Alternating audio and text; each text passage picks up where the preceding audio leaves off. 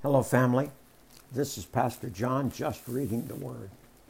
Father, I thank you for your Word.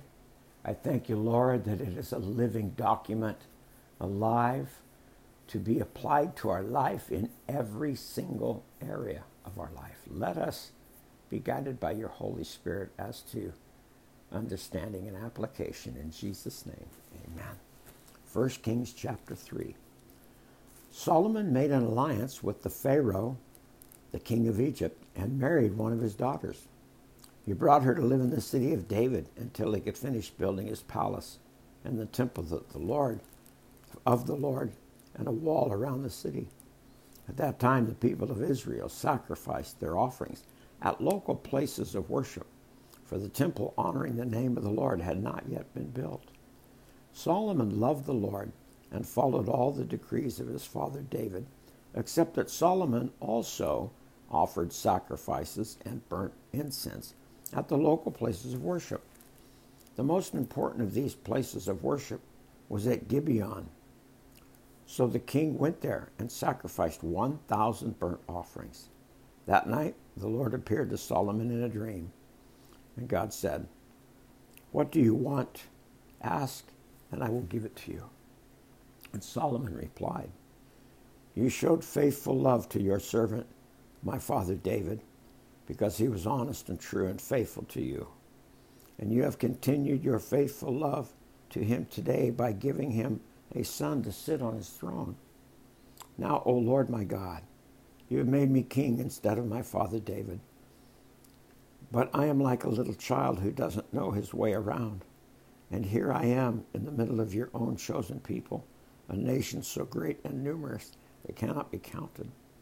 Give me an understanding heart so that I can govern your people well and know the difference between right and wrong. For who by himself is able to govern people of yours? The Lord was pleased that Solomon had asked for wisdom. So God replied, Because you have asked for wisdom in governing my people with justice and have not asked for a long life or wealth or death to your enemies, I will give you what you ask for. I will give you a wise and understanding heart, such as no one else has ever had or ever will have. And I will also give you what you did not ask for riches and fame. No other king in all the world will be compared to you for the rest of your life. And if you allow me, if you follow me, and obey my decrees and my commands, as your father David did, I will give you a long life. When Solomon woke up, he realized it had been a dream.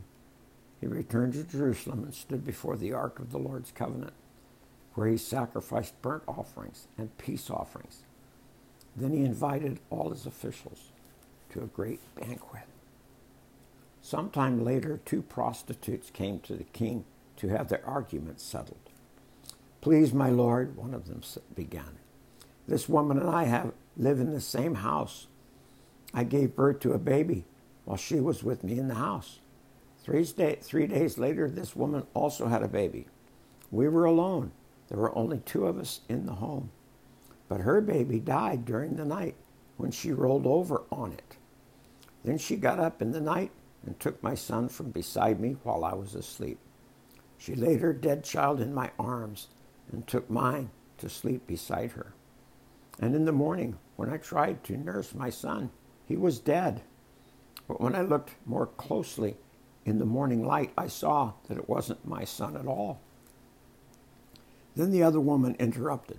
It certainly was your son, for the living child is mine. No, the first woman said. The living child is mine, and the dead one is yours. And so they argued back and forth before the king.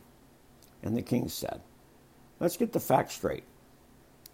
Both of you claim the living child is yours and each of you says the dead child belongs to the other. All right, bring me a sword. So a sword was brought to the king. Then he said, Cut the living child in half, give half to one woman and half to the other. Then the woman who was the real mother of the living child, who loved him very much, cried out, Oh no, my lord, give her the child, please do not kill him. But the other woman said, All right, he will be neither yours nor mine Divide him between us.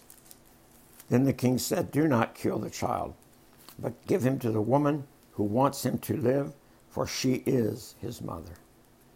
When all Israel heard the king's decision, the people were in awe of the king, for they saw the wisdom God had given him for rendering justice. Oh, Father, that we might walk in justice. Oh, that we have a new covenant that shows us grace and mercy because justice would be too hard for any of us to actually survive. I love you, Lord.